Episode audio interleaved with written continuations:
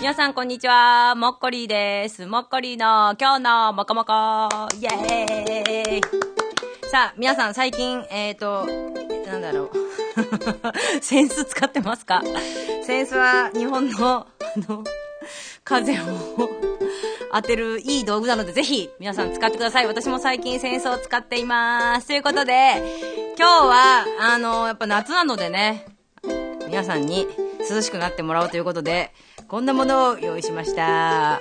えっ、ー、と、稲川淳二の超怖い話ガムですイェーイこれ駄菓子屋っていうかお菓子屋さんで売ってたんですけど、えっ、ー、と、ガムのおまけに怖い話がついているっていうやつなんですけれどもね。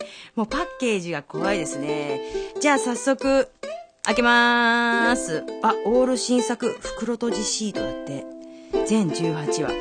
さあ、これね、けると、中には、おー、ガ ムガム意味ない。これ何このタイルみたいな。もうガムはいいんですよ。もうどうでもね。この際、コーラ味。まあガムはいいとして、さあ出てきましたよ、こういう話。あ、ほんとだ、袋閉じってこういうこと？え？わーわーわーわーわーわー。なるほどね。イラストがちょっと書いてありますけれども、これどう、ちょっと待って。ちょっと待って、これどうだこれ1、そうだね。1、2、3だ。ね。だと、だと思います。よし、じゃあよ読んでみましょう。はい。えー、超怖い話、その93。そう相当あるね。93。えー、後部座席っていうね、あの、タイトルね。えー、ヒデは家から仕事場へ車で通っています。今日は友達との約束があったので、仕事が終わったらすぐに帰る予定でした。しかし、トラブルがあったせいで遅くなってしまい、ヒデは焦っていました。あの道を使って帰るしかないな。そう思い、急いで車に乗りました。あの道とは地元で有名な気味が悪いお墓の前を通る道でした。あ、ってここだね。でも、そこを通るとかなりの近道ができます。約束の時間も過ぎていたので、急いでそのお墓の前を通り、車を走らせます。なんだか空気が変わった気がしました。半分を過ぎたところで、窓を開けていたかのように冷たい風がピューッと入ってきました。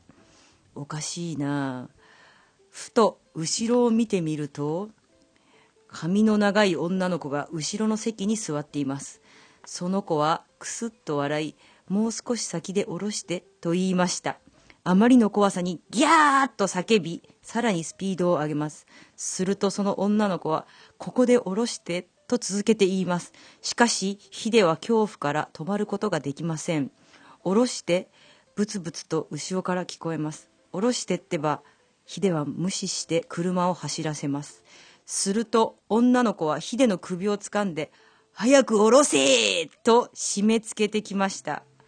気がつくと、ヒデは大量の汗をかいたまま、家の前についていました。